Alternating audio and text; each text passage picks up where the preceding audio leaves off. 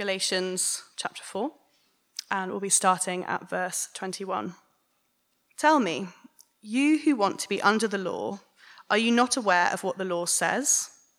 For it is written that Abraham had two sons, one by the slave woman and the other by the free woman.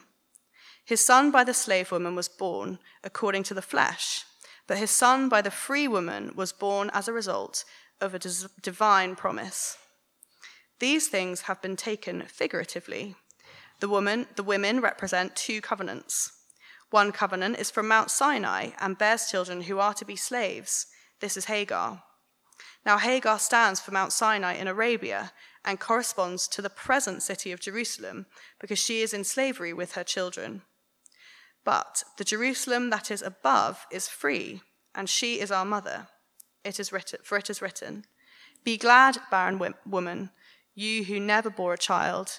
Break forth and cry aloud, you who were never in labor, because more are the children of the desolate woman than of her who has a husband. Now, you, brothers and sisters, like Isaac, are children of promise. At that time, the son born according to the flesh persecuted the son born by the power of the Spirit. It is the same now. But what does Scripture say? Get rid of the slave woman and her son, for the slave woman's son will never share in the inheritance with the free woman's son. Therefore, brothers and sisters, we are not children of, slave, of the slave woman, but of the free woman. Thanks, Rosie. As we've, um, as we've seen in Galatians, the basic um, question is whether there's stuff that we got to do to be part of the in crowd in church, to get in with God and to get in with others. Now, now just remember, there's three groups of people we've got to keep in mind, kind of as, as we're reading this letter. There's Paul and his gospel crew, who, uh, who preached the good news of freedom in Christ and started the churches around uh, Galatia and around that region. And Paul's the one who's writing this letter. And then the second group are the Galatian Christians. These are the people the letter is to in the churches. Uh, and they're a group of people from a whole range of mixed social and ethnic and cultural and status backgrounds in the church. And they're only about a year or so into their spiritual life. They're all super young Christians and, and just, just early on in, in the spiritual life. And then the third group are the false teachers.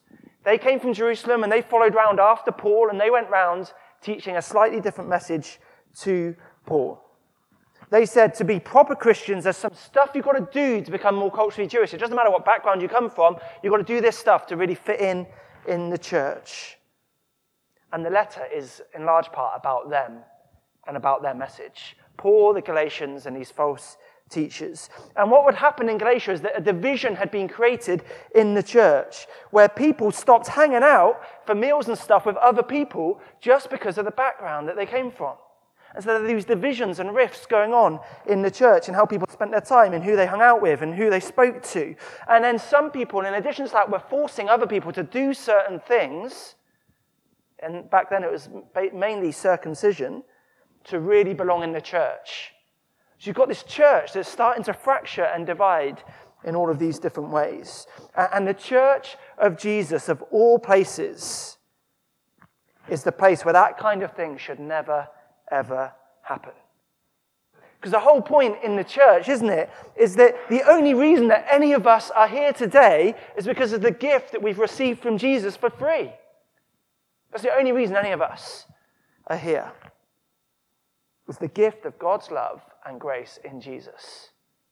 None of us are here because we've done anything, because we've achieved anything, because we are something, because we're from a certain background or culture, or we know something, or whatever else. No, we're here because of Christ. You see, there's a link between how we relate to God and how we relate to one another. And Galatians is all about how that link has gone wrong for certain people in certain churches. Now, this is a timely message for us as a church because there is this increasing reality amongst us, a small but increasing reality we hope it will become even more so of one, that we have people from a variety of different backgrounds, from a variety of different uh, life experiences together in one church. We talk about becoming a diverse family as a church, and we're seeing that just happen uh, a little bit over time.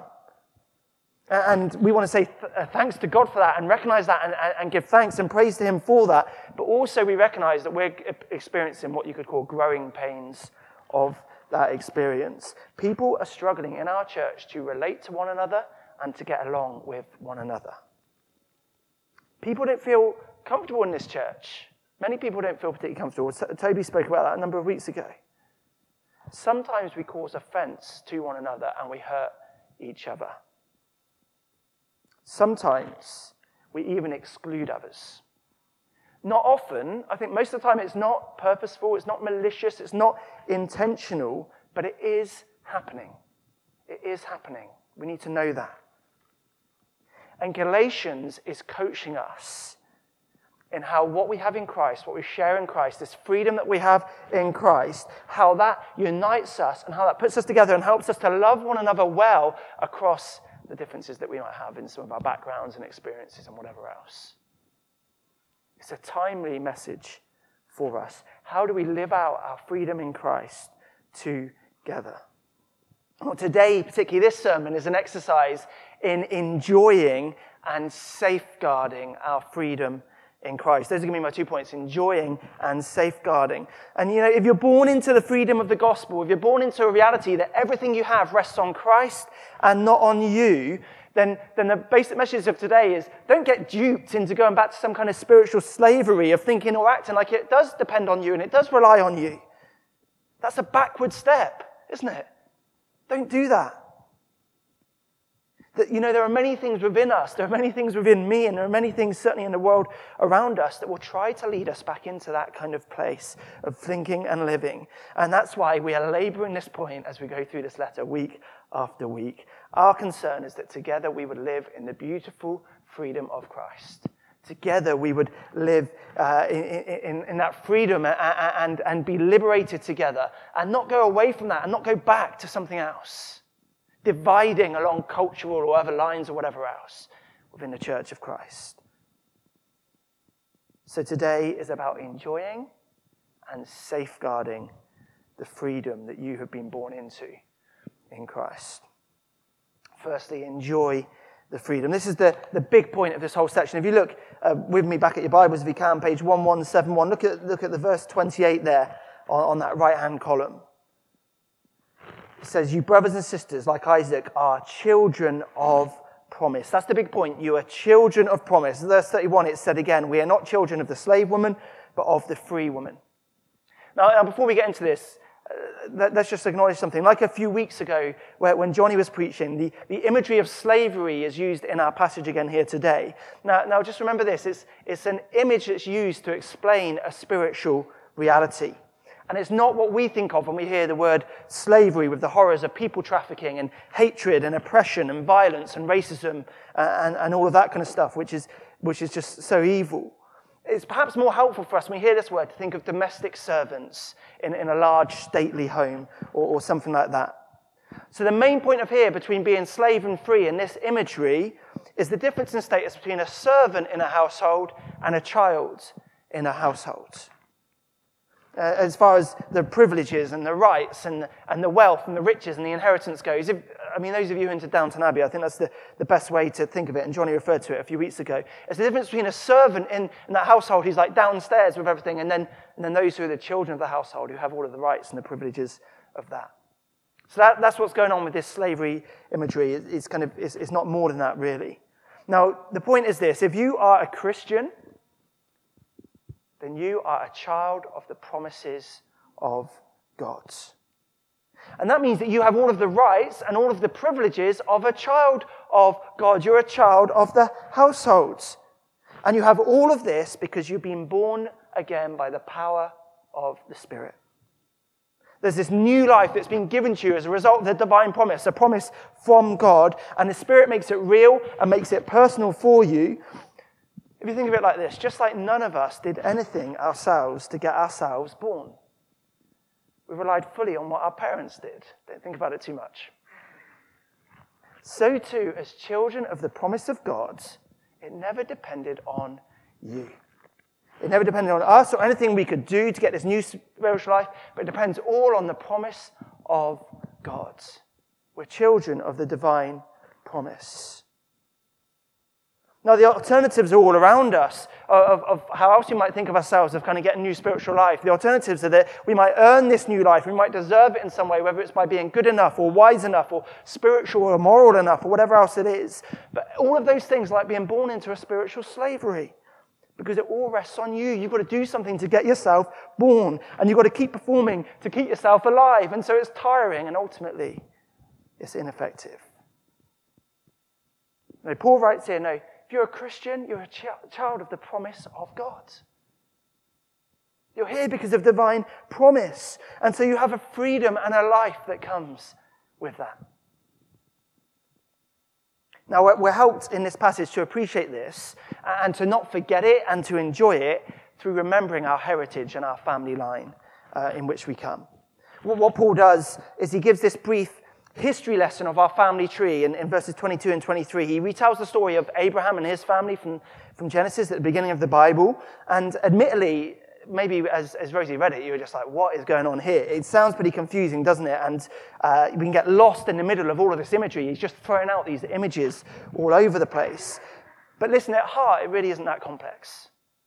In, in verse 24, Paul says this. He says, I'm using this story figuratively it's an allegory, it's an example, uh, and what he's using it to show us is the experience of all people through history and how we relate to God.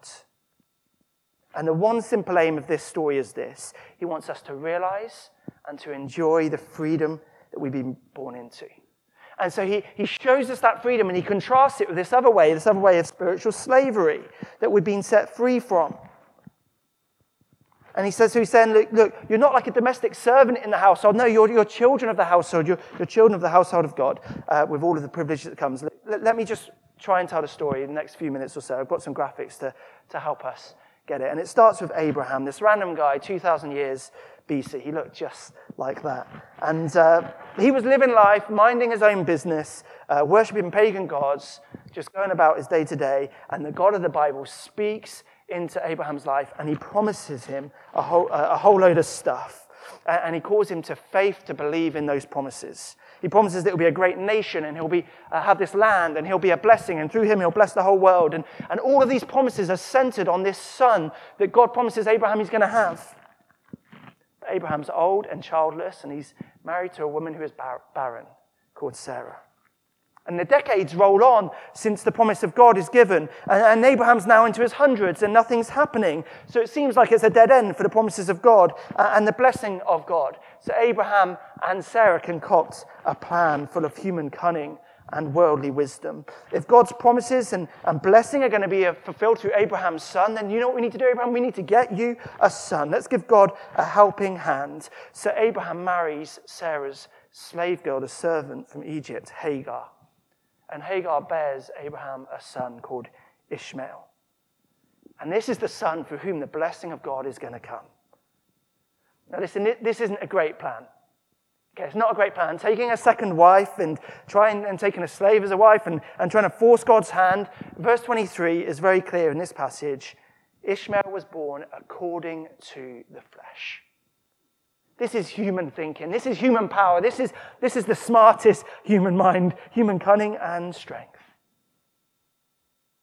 Another decade or so later, God does deliver on his promise in his way and according to his timing. And Isaac is born to Sarah. Verse 23 this son is born of divine promise. And God confirms that through this son, Isaac, the child of the free woman, the promises of God and the blessing will come. Two women, two sons, one born according to human power and wisdom, according to the flesh, and one born as a result of the divine promise of God. Verse 24, they represent something bigger. They represent two covenants. That's two different ways that people can relate to God and seek uh, a, a relationship with God. And we see that depicted in two mountains and two cities. It seems confusing, but you'll see as it flows down. So, so the first way in, in, on the left hand side there is this mountain of Mount Sinai, where Moses received the Old Testament law from God. And that corresponds to the, modern, uh, the current city of Jerusalem, as Paul writes. That's the capital of the Jewish society, the capital of religion with the temple and all the religious stuff that goes with it. And yet, when Paul writes, it's in captivity to Rome Jerusalem itself is a slave in that day. But, but what really matters, what all of this points to, what it signifies below this line here, is that this all represents the old covenant of law. This is where people's relationship with God is shaped by what we do or what we did and didn't do.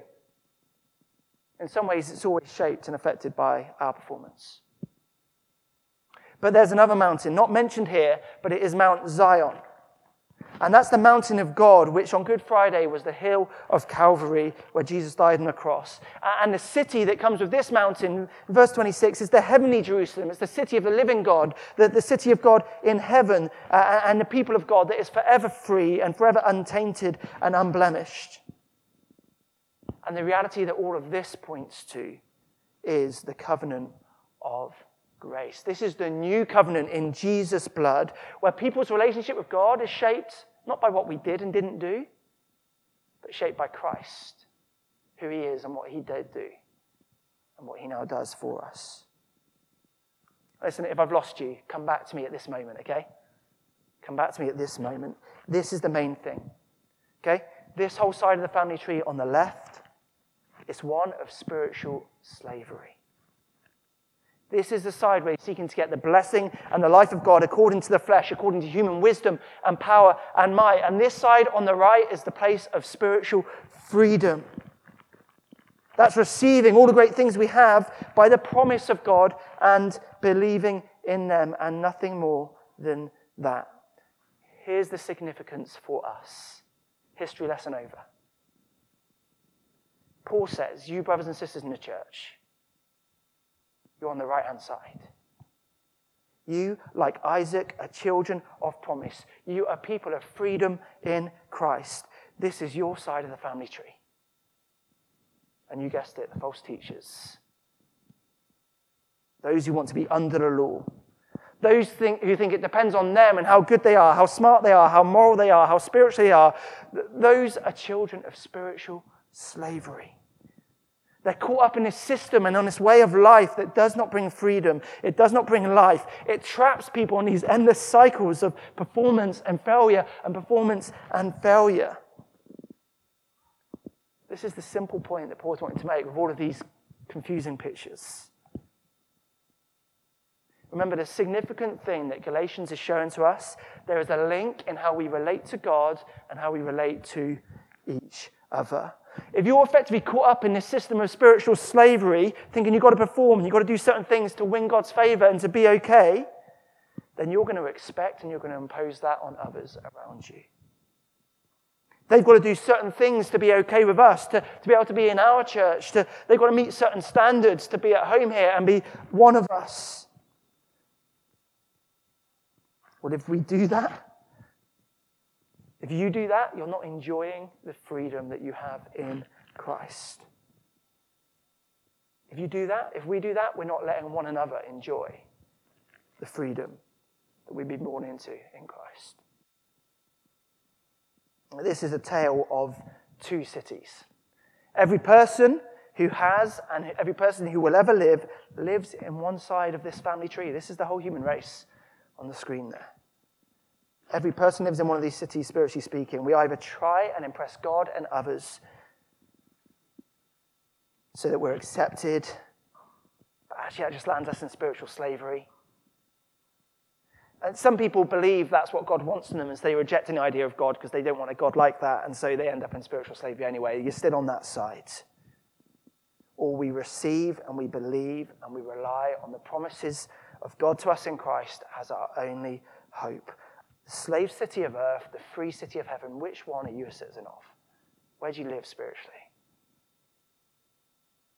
If you're a Christian, if you're a child of promise, you're of the free woman, then you live in that city of heaven. And the point is this enjoy it, basking in it. Just breathe in that air. You know when you go up to the mountains and it's like fresh air and you just, just going to breathe it in. You're not in the smog of the city anymore. That's what that's where Paul lands with us in, in verse 27. For it is written, Be glad, barren woman, you who never bore a child, break forth and cry aloud, you who are never in labor, because more are the children of the desolate woman than her, of her who has a husband. He says, Be glad. break forth and cry out with happiness for, for the life of flourishing, a life of fruitfulness and abundance that does not depend on you, that you don't have to grab hold of and you don't have to keep. But it's a free gift from Father God to you in Christ, given by the Spirit. Now, this is a quote here, this little poem from Isaiah 54, and it was given to the people of God at a time when it really was not okay. They're at their lowest ebb, they had royally messed up. They'd been overpowered by the, the, a nation near them called Babylon. They were in exile in that country, and for all intents and purposes, they were in slavery. They weren't fruitful at all. They weren't fulfilling God's promises. They weren't achieving anything. They weren't winning at life. They weren't bearing the faithful child who was going to deliver them and, and bring them good. Babylon was flourishing, all right. Babylon looked abundant. And God promises into that. God promises that He will give them a reason to shout with joy. God promises to weak people. God promises to fruitless people. God promises to people who've just messed it up, royally messed it up. God says, I will make you fruitful. I will bring life. I'll bring blessing. I will renew and restore, and I'll do it through my Savior. I'll do it through my promised one. You're going you're gonna feel like you're a barren and desolate woman who suddenly has this great blessing, this massive family.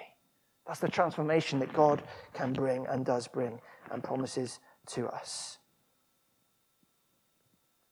Listen, for many of us, like, I, am pretty sure, I'm pretty sure we will be wondering if we really are children of promise.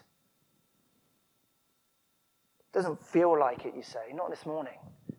Not with what I'm walking through. It doesn't feel like abundance and fruitfulness and life. You see my health history. You See my health future. What about my family situation? What about my friendships? What about my work life? Whatever else it might be. Where are the areas of life where it feels like God is not delivering? God's not delivering in the timing or the way that you would like. Maybe God's just not delivering at all. We've all got them, haven't we? And maybe, like Abraham, we're tempted to take things into our own hands. God, I'll give you a helping hand running my life. God, you might just need a little you know, this direction here kind of thing.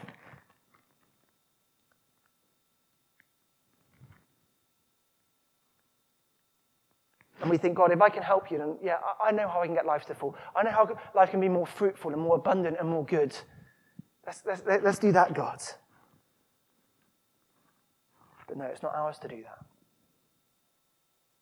That's not our side of the family tree. That kind of move takes us into spiritual slavery takes us into spiritual slavery. The extent to which we take matters into our own hands uh, is the extent to which we forfeit our freedom in Christ. The extent to which we trust in the promises of God, come what may, whatever our situation is, whatever is going on around us, trusting in the promises of God is the extent to which we entrust ourselves into His hands, and so we walk in freedom.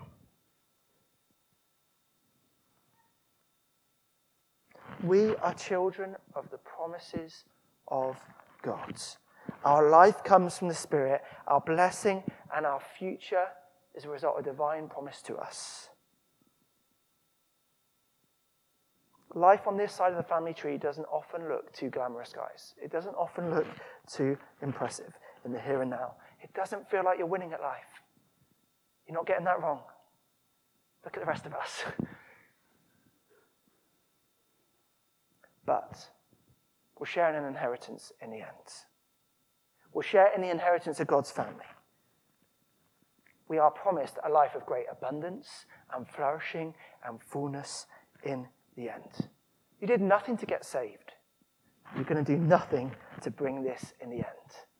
We receive, we believe, we have faith. Just enjoy and breathe in this fresh gospel air. Sitting here this morning, it does not depend on you. You haven't had to bring anything into this building, you don't have to take anything out. Just receive. It's good for your soul. Jesus says those who he sets free, they are really, really, really, truly free. That's us. That's the main point. This, this, this one's much, uh, much shorter. Not only enjoy it, but safeguard it. Safeguard the freedom you've been born into. If that's what we've got, if that's true, you want to throw that away? You want to trade that out? Imagine being born as a, um, kind of back to Downton Abbey, being born as one of the daughters. I think they only have daughters in that family, is that right? Yeah. One of the daughters of, of Lord, and thanks, thanks, Kevin. Um, being born as one of the daughters of Lord and Lady Grantham. Like, it would be madness being, you know, all of the riches and all of the rest that you get of that, going and, and then working as a domestic servant and living in the servant's quarters and taking the servant's pay rather than the riches of being a daughter of the household, wouldn't it? Like, you, you, just wouldn't make that kind of mood, uh, move. Listen, we've been born again into great spiritual privilege. Our status in life is, is pretty awesome. Every spiritual blessing, every blessing that you could think of or dream up or imagine, every one of those spiritual blessings is ours in Christ, is yours today.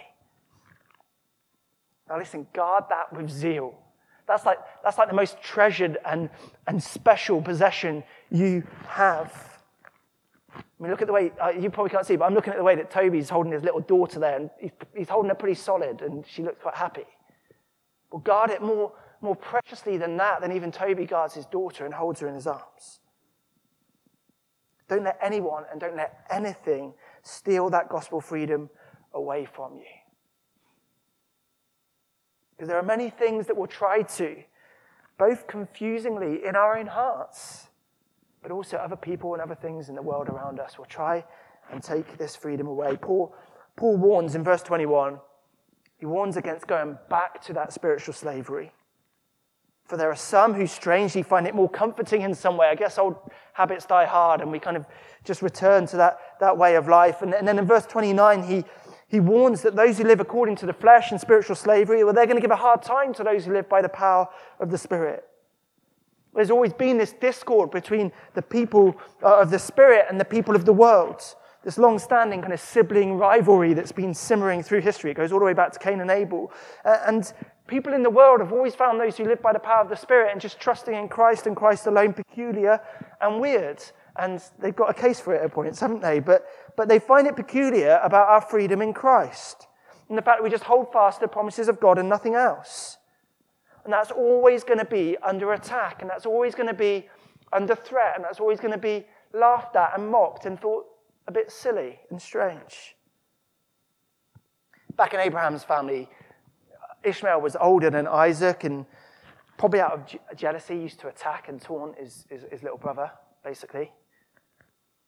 In, in, Galatians, when Paul writes this, it's those teachers who are splitting the church into lots of different groups and factions and, and splitting up mixed, mixed social settings by their message and forcing people into circumcision to be truly part of the people of God.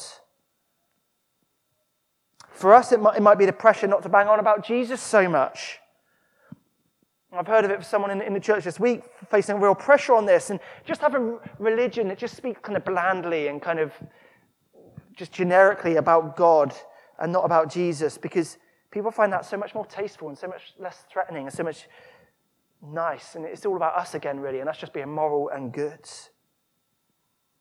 Or we might elevate certain cultural standards in church so, so that we kind of make church a comfortable community of people just like us that we just find it easy to relate to, and, and relationships are so much easier because it suits us better. Or we can impose expectations on one another that we've got to keep it all together, we've got to be okay, we've got to be good, we've got to be going strong in order to be spiritually faithful. Or maybe we just only accept others on the basis of externals like stuff they do and how they walk and how, uh, how they talk and how they dress and, and, whatever else. It'd be weird if it was on how people walk. I mean, you never know. You don't walk right through my friend. Um, you never know. Listen, we're not to allow any kind of spiritual slavery, any kind of performance based spirituality to take hold in the church. It's this big message of Galatians, isn't it? We're seeing it week after week. Don't give any space. Don't give any time to that way of thinking. Get rid of that kind of uh, approach to the spiritual life. Have nothing to do with that way of living, for it does not share in the inheritance of the promises of God. It does not lead into the fullness of the blessing uh, and, and life that God has for us. Or as Paul writes in the first verse of the next chapter, chapter 5, verse 1, stand firm then. It is for freedom that Christ has set us free. Stand firm then and do not let yourselves be burdened again by a yoke of slavery. So it's a tale of two cities, and we live in the, city of freedom, the city of life and blessing and inheritance, and, and all of this in Christ and in God. Why would you want to move from that city to the city of, of spiritual slavery and, and, and uncertainty and, and, and, religion and good works and performance and, and having to prove yourself? Why go back living in that kind of way where you have to keep up appearances and you've got to spiritually perform? Why would you want to put yourself under the law again or any kind of law spiritually? No, we are people of the Spirit and we are children of the promise. And so those ways of thinking and those ways of living, they have no place in the kingdom of God and no place in the Christian life. And they have no place in the church of Christ. Now, Paul has written, written this letter so strongly. You should see where we're going to end up next week with what he says so directly and so confrontational in some ways. But it makes sense, doesn't it, given what's at stake? Given what's happening to these Christians who he so loved and he shared his life and he shared the gospel with, and now, now where they're being led spiritually, it makes sense that he would just be this passionate and this compassionate and this direct with them. And it makes sense that our sermons and our discussions in Gospel Family all have that same edge. A lot is at stake here, guys. This is the good news. This is the amazing, the revolutionary, the eternity transforming news that all of the life and the promises of heaven are ours. And quite simply through believing, through faith in Jesus Christ. Nothing more, nothing less. We've got to, we ought to defend that with zeal. We ought to double down on that together. And in so doing, we will have life and we'll have freedom as God has intended it for us. Let me pray that God would do that in us and amongst us. Lord, we thank you for this word of truth and this word of life. Lord, sometimes we get a bit lost in passages like this. There's a lot going on, there's lots of stuff being thrown out, and it can, can confuse us. But Lord, thank you that it is plain and clear the simple message that you want us to trust in Christ and, and, and stay trusting in Him and have our freedom and our life in Him. Thank you for all that you promised to us in him. Thank you that every one of your promises is yes in him. And so, Lord, help us in this church. Help us to be that, that unified and that diverse family. Help us together to enjoy that fresh air of the freedom of Christ. Help us not to impose anything on one another. Help us having relating to you on that basis. Would we then relate to one another on that same basis? Of grace, of freedom, of life, of love, of joy. Lord, we need, just as we needed your spirit to bring us to life in the beginning, and we need your spirit to keep us to the end, we need your spirit, Holy Spirit, work in us today, work in our hearts, work in our lives, work in our gospel families, work in our relationships. It's all your work, and we just want to make ourselves open and available to you now. That, that the Son of God, Jesus Christ, might be glorified in our lives and in this church. Amen.